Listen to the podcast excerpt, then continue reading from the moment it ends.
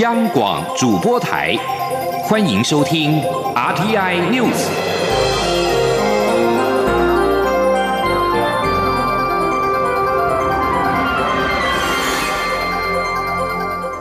听众朋友您好，欢迎收听这节央广主播台提供给您的 RTI News，我是张顺祥。首先把新闻焦点关注到的是亚洲 U 二三男排的锦标赛，中华队夺得了冠军，破队史的纪录。过去两届闯进到四强都以铜牌作收的中华男子排球队，今年首度勇闯亚洲 U 二三男子排球锦标赛决赛。十一号是以三比一扳倒了印度，成功问鼎冠军，刷新了队史的最好成绩。日本稍早在铜牌战以直落三击败巴基斯坦杜铜，巴基斯坦拿下了第四名。中华队在十一号决赛迎战印度队，两队首局短暂拉锯之后，中华队频频的发动攻势，让印度措手不及，迅速将比分拉开到二十比十四。尽管一度被追到只剩下三分差，但中华队守住领先优势，以二十五比二十一拿下首局，最终是以三比一获胜，拿下队史首座的冠军。而同样是在体育方面关注的是选举的新闻。蔡英文总统十一号公开行程，满党在参拜双北地区五个宫庙之外，还专程前往新北市的板桥，跟板桥国小的足球社球员一起互动。总统关心小朋友们的生活跟学习的状态，也对足球社每年出国散播爱心跟交流活动深感兴趣。总统特别邀请小朋友们跟他一起做外交，共同为台湾加油。请听央广记者王兆坤的报道。蔡英文总统拜访板桥国小足球社，与小球员们一起坐在地板上闲话家常。总统感谢校长与足球社长的努力，不仅让小朋友们身体健康成长，还能养成社交与团队精神。由于板桥国小足球社每年都会出国交流。总统特别与大家约定，一起努力为台湾打拼外交。总统说：“我刚才仔细听社长讲，你们还有一个很重要的任务，就是做外交，是不是？是。那你们要加油啊，要帮助我做外交，好不好？嗯，听起来好像不太那个。呃，帮总统做外交，好不好？对，你们做外交是很有用的。”总统接受小朋友的提问。包括最喜欢的足球员、最喜欢吃的食物、喜不喜欢踢足球、什么东西最珍贵、当总统会不会很累等问题。总统分别回答说，他喜欢的球员是梅西，喜欢吃面包，但告诉自己要多吃米饭，因为台湾种植稻米，所以台湾人要多吃米饭。而他虽然从没踢过足球，但可以尝试看看。关于最珍贵的东西。总统表示，爱最珍贵，希望大家一路维持并珍惜这么多的爱，才会快乐成长。至于当总统累不累，总统反问提问的小球员踢足球会不会累？之后，总统笑着回答：“那也还好。”总统最后在板桥国小足球队员的指导下，首度体验踢球与射门，还意犹未尽多踢了几次，场面相当温馨愉快。中央广播电台记者王兆坤新北市采访报道。蔡英文总统在十一号的上午是参拜新北市泸州的永联寺。总统致辞的时候，除了说明执政三年多来的政绩之外，也强调守护台湾主权的决心。总统派托大家再给他四年的时间，因为有他在，台湾的经济会继续的发展，社会福利会变得更完整贴心，国家的主权也一定守得住。媒体报道，台北市长柯文哲谈到选举造势花费的时候，表示不希望听到有银行的董事长每个人都要贪多少钱募多少钱。在英文总统竞选办公室发言人阮昭雄说：“若属实，支持查办；若无证据，柯文哲应该道歉。”在总统十一号到高雄造势，得到一届支持。ETtoday 报道，柯文哲在台南被问到此事，他说：“我不希望都。”听到哪个银行的董事长每个人都要贪多少钱，其实这种选举费用太高，是台湾政治败坏的开始。阮昭雄晚间透过声明表示。贪污是法律上的重罪。柯文哲继日前谎称总统身边的人都贪污之后，现在再次做出严重的指控。慎重起见，请柯文哲即刻向各界说明掌握的相关案情，并检具证据交司法单位侦办。只要属实，绝对支持查办到底。若提不出证据，也请柯文哲正式向所有蒙受不排之冤的相关人表达歉意，不能够再以个人的说说话的风格来卸责。柯文哲十一号在台南接受媒体联访的时候，还表示外界都很关心他跟红海的创办人郭台铭、立法院的前院长王金平是否见面问题。那么三个人应该找个时间对整个局势交换一下意见。另外，媒体还询问有手摇饮料店表态支持一国两制，遭到抵制。柯文哲表示，文明国家人民有表态跟不表态的自由，对中国大陆经济发展要表示佩服，但政治跟经济发展不可能永远维持那么大的落差。台湾多年来的民主发展，可以给中国大陆很大的启发。对于柯文哲公开邀约跟郭台铭、王金平共同会面一事。郭台铭办公室回应：只要是对中华民国好的事，郭台铭都不会排斥和各方进行研讨。毕竟从四月以来，郭台铭都是怀着一份感恩的心情以及回馈的使命来回报给最爱的国家。外界也关注郭台铭是否会留在国民党。郭台铭办公室回应：过去二十多年来。郭台铭都是国民党党务发展以及选举最大的资助者。问郭会不会留在国民党，是看清了郭台铭。焦点关注到韩国瑜。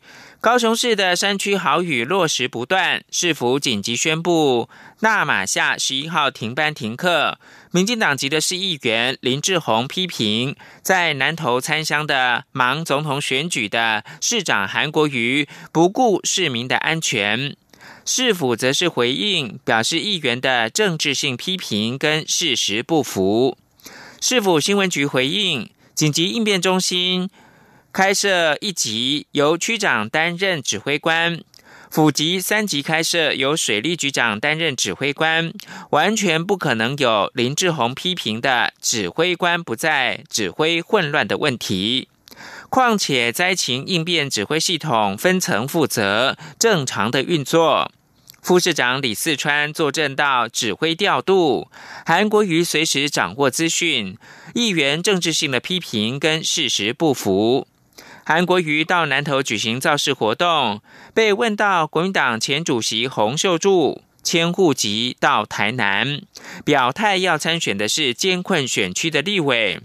韩国瑜说，让他感动的是洪秀柱不但年纪大，又曾经罹患癌症，却不愿待在同温层，自愿到艰困选区为国民党奋斗。后续除了祝福，也希望他能够保重身体的健康。在新疆，上百万人被关进在教育营，引起国际舆论强烈关注之际，曾经担任新疆维吾尔自治区副书记的中国国家能源局的前局长努尔白克力，与同样也是维吾尔人的新疆维吾尔自治区人大常委副秘书长艾尼瓦尔图尔逊，最近先后中箭落马。美国维吾尔协会主席伊利夏提表示，当局真正的用意是要借此杀鸡儆猴，震慑其他参与打压维族的新疆官员，不能够有任何的动摇。记者张婉如的整理报道。努尔白克利被控收贿人民币七千九百一十万多元受贿案，七月二十五号在沈阳开庭。白克利曾是维族官员中少有的被认为仕途远大的高官，但在多数维吾尔人眼中，白克利并未对保护维吾尔人的文化进行力争，甚至说出有违维吾尔利益的谈话。大部分维吾尔人认为，白克利是民族的败类，民族的叛徒。美国维吾尔协会主席伊利夏提说：“维吾尔人对努尔百克利印象最深的是他说过的一句话，就是说，当中共强制实行中文，呃，从中小学里头一开始，他是从大学中专里头把维吾尔语呢给挤出去了，大概是在二零呃零一年开始，就是不再有呃专门的用维吾尔语进行教学。”在大学里，那么这个时候，维吾尔知识分子里头，当时，呃，非常不满，有人反映到自治区，呃，教育厅、自治区人民政府，努尔百克利呢，当时就说了一句话，他说，在中国，回族人不也是用啊汉语吗？他们没有自己的语言，不也一样吗？呃，可以保有他的宗教文化的独特性，但他们也一样。还是能够生活，所以他的这句话呢，给维吾尔知识分子，给一部大部分的老百姓，啊，留下的印象是非常恶劣的。回顾二零零八年，白克利担任新疆自治区政府主席，在职期间，他在新疆帮助推行双语教学，并加强了新疆中小学中的汉语教学。去年九月，白克利和中国副总理韩正在莫斯科参加中俄投资合作委员会。白克利从俄罗斯归来之后，就被警方从机场带走。白克利是维族的正部长级官员，接受调查时已经是国家发改委副主任兼国家能源局局长。二零一八年九月二十一号，中共纪检委网站公布消息，表示白克利涉嫌严重违纪违法，正接受中央纪委国家监委纪律审查和监察调查。虽然他曾强烈否认涉贪，但最后仍然认罪。在白克利七月二十五号受审之后，紧接着七月三十号，中国当局宣布，同样也是维吾尔人的新疆维吾尔自治区人大常委会副秘书长艾尼瓦尔·图尔逊，因为涉嫌严重违纪违法，目前正在接受自治区纪委监委纪律审查和监察检查。为何中国当局在此时接连宣布整肃两位维吾尔高官？伊利夏提解释，官员贪腐在中国屡见不鲜，而白克利收贿不到八千万元人民币，对打贪来说只是非常小的数字。所以伊利夏提研判，一路试图看好的高官突然违纪落马，意味着中国政府企图巩固新疆维族官员贯彻中央治理的决心，特别是在新疆的再教育营。关押了上百万的维吾尔穆斯林，伊丽夏提说：“不能显示出任何的保留，不能显示出任何的那种民族感或者是同情心啊！对你自己的同胞或者是你自己过去的同事，你就是要啊六亲不认啊，就是要狠心，你才能够是真正的符合我共产党的要求。”那么就是把诺尔·拜克利这时候拿出来，就是杀鸡儆猴，或者是祭旗吧。这样呢，就震慑还在台上、还在继续为共产党服务的这些维吾尔官员。如果你不听我的，你不执行，或者执行不力，或者是你私下表达不满，你的下场就是诺尔·拜克利。新疆曾发生多起暴力冲突和骚乱事件。二零零九年七月五号，乌鲁木齐发生维吾尔人大规模示威，并演变成为与武警冲突的流血事件，俗称“七五事件”。自此之后，中共治疆政策发生转折性调整，由最初的经济发展为主，转向政治高压。近期将上百万维吾尔穆斯林送进再教育营，强迫成千上万维吾尔人学习汉语，去除宗教信仰。反抗者甚至遭到酷刑，引发国际的高度关注。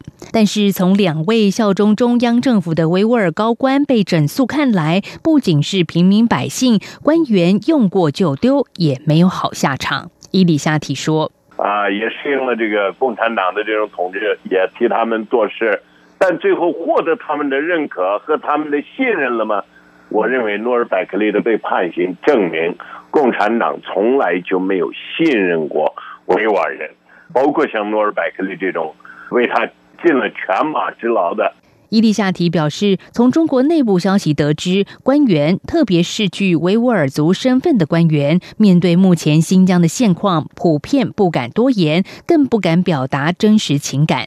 根据了解，有人甚至已经交代遗言。从维族高官先后遭到整肃，更凸显目前新疆情势恐朝更严峻的态势发展。央广记者张婉如整理报道。香港反送中支持者十一号发起两场游行，入夜都爆发了冲突。其中，尖沙咀警署外有警民互掷催泪弹跟燃烧物，警方更在港铁站内无差别的发射催泪弹，以及压制示威者，波及到乘客。而港岛东一带也冲突不断。至于有中国福建帮红衣人撑腰，意图攻击示威者，被认为可能爆发严重冲突的北角，在示威者刻意的闪避之下，一整天除了有一名黑衣青年跟两名的媒体记者被殴打之外，并没有出现其他冲突。在没有获得警方核准以及上诉被驳回之下，香港反送中支持者十一号下午仍然是分别在九龙以及港岛地区发起了深水埗跟港岛东的游行。其中深水埗游行的示威者在游行过后采取游击的方式，先后向深水埗、长沙湾、尖沙咀等警署进击，并且包围。另一方面，港岛东的游行则是从维园集会开始，在同一时间，距离维园不远的北角一处的餐厅，有两三百位来自中国福建的红衣人集会，使这场游行一度蒙上了山雨欲来风满楼的气氛。焦点关注到西班牙当局十一号表示，著名的观光岛屿大加那利岛发生了大火，导致上千人被迫撤离。警方已经拘留一名疑似导致这场火灾的男子。截至目前，这场十号发生的火灾燃烧面积大概有一千公顷，包括了紧急军事部门在内的两百多名消防员正试图的控制火势。大加那利岛被联合国教科文组织认定是生物圈保护区，是著名的观光胜地。已故作家三毛曾经跟丈夫荷西住在大加那利岛，他的作品《哭泣的骆驼》当中就收集了不少在大加那利岛的生活点滴。这里是中央广播电台。阳光，翅膀打开了世界之窗；是阳光，翅膀环绕着地球飞翔。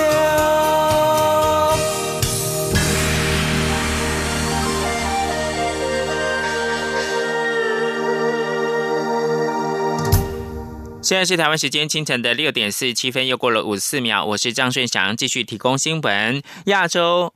阿卡贝拉人生艺术节，也就是二零一九 Vocal Asia Festival，十一号晚间在日本的香川县高松市圆满落幕。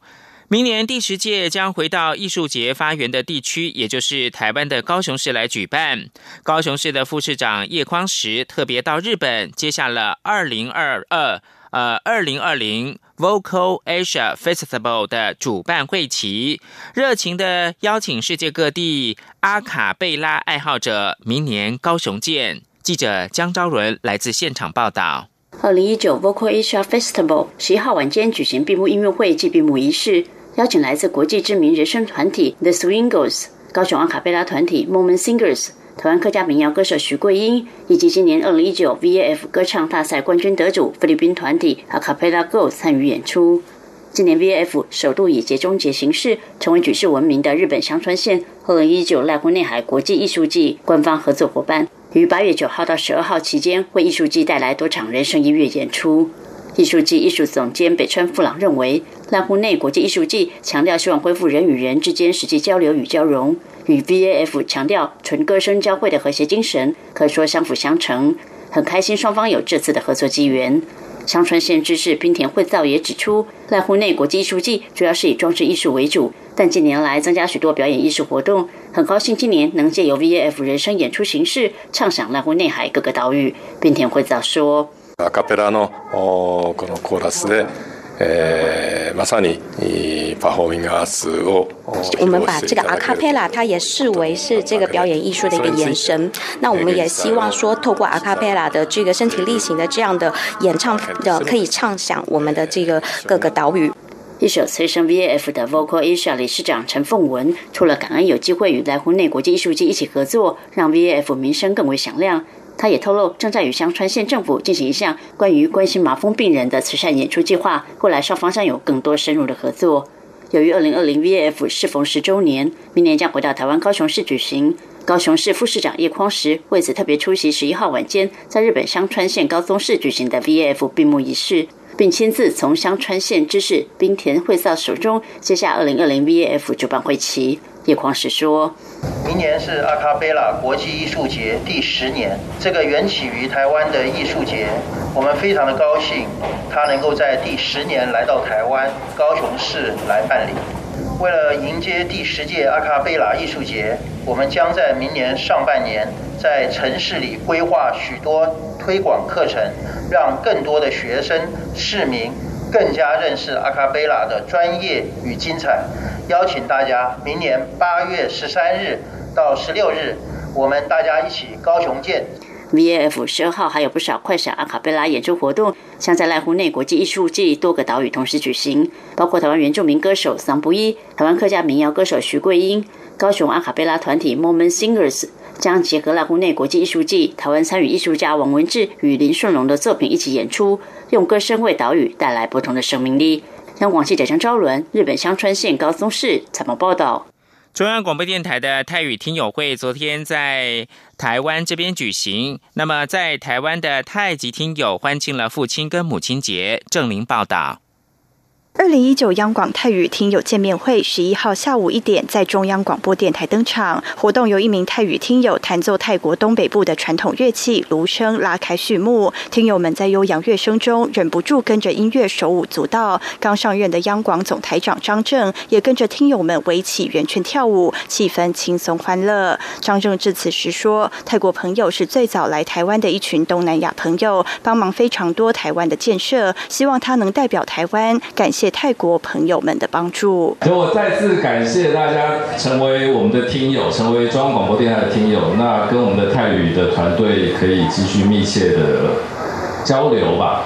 那也再次感谢大家来台湾帮忙台湾。我知道泰国朋友在台湾的那个帮忙非常大的，那个像林口电厂啊，我们也去过。然后很多很多很棒的很棒的建设，一零一啊，很多高速公路都是大家帮忙一起做。那我希望我也可以代表台湾，谢谢各位。张正表示，为了服务东南亚地区的听众，央广泰语节目自一九五七年开播以来，已经超过一甲子。除了把台湾的现况传播到泰国，央广从二零零六年元旦也开播境内印泰粤语的广播，提供在台移工及新住民适应居留、法令、婚姻、工作和语言等互动管道。出席活动的泰国驻台经贸办事处劳工处副处长张发则说：“泰国朋友来台工作很有福气，因为为有央广的陪伴，所有政治、社会、经济等资讯应有尽有。而泰国朋友远离家乡来台工作，因为语言隔阂和文化差异想家，听到央广节目也能稍减一些思乡之情。为了抚慰在台太极朋友的思亲之情，央广特别准备泰爱您影片，片中穿插六位在泰国的子女秘密为父母亲录制的祝福影片，让不知情的听友们又惊又喜。其中嫁来台湾快三十年的单亲。妈妈黄爱丽看到女儿的影片，感动的眼泪直流。女儿随后也上台献花，跪谢母亲养育之恩。全场听友也不禁感动落泪。另外，泰语节目主持人也准备各项团康游戏，和听友们交流互动，拉近在台太极同乡情谊。活动最后，央广也安排听友们参观已故泰王蒲美蓬及失利吉王太后曾在民国六十四年下榻的圆山大饭店。听友们对于能亲临现场。并目睹当时的历史照片，都相当开心。央广记者郑玲采访报道。继续，请听记者杨文军的专题报道。五分钟可以测糖化血色素，超音波的机器带着走。生医产业抢攻居家医疗。一般人抽血只需握住拳头，护理师轻拍手臂就可以看到清晰的血管。但是老人、小孩或肤色较深以及肥胖者在打针或抽血时找血管常要花很多时间，有时扎错针让病患忍受皮肉痛苦，使得患者对打针充满恐惧。工研院研发出的皮下静脉投影仪有分成站立式跟眼镜装置两款，都是利用近红外的光源。源与感测技术可用于皮下静脉注射、皮下内出血治疗。光线一照，全身静脉就清楚的显现出来。机器还用绿点标示出最适合施打的位置，让护理师一针见血。工研院生医光学技术部经理林俊全指出，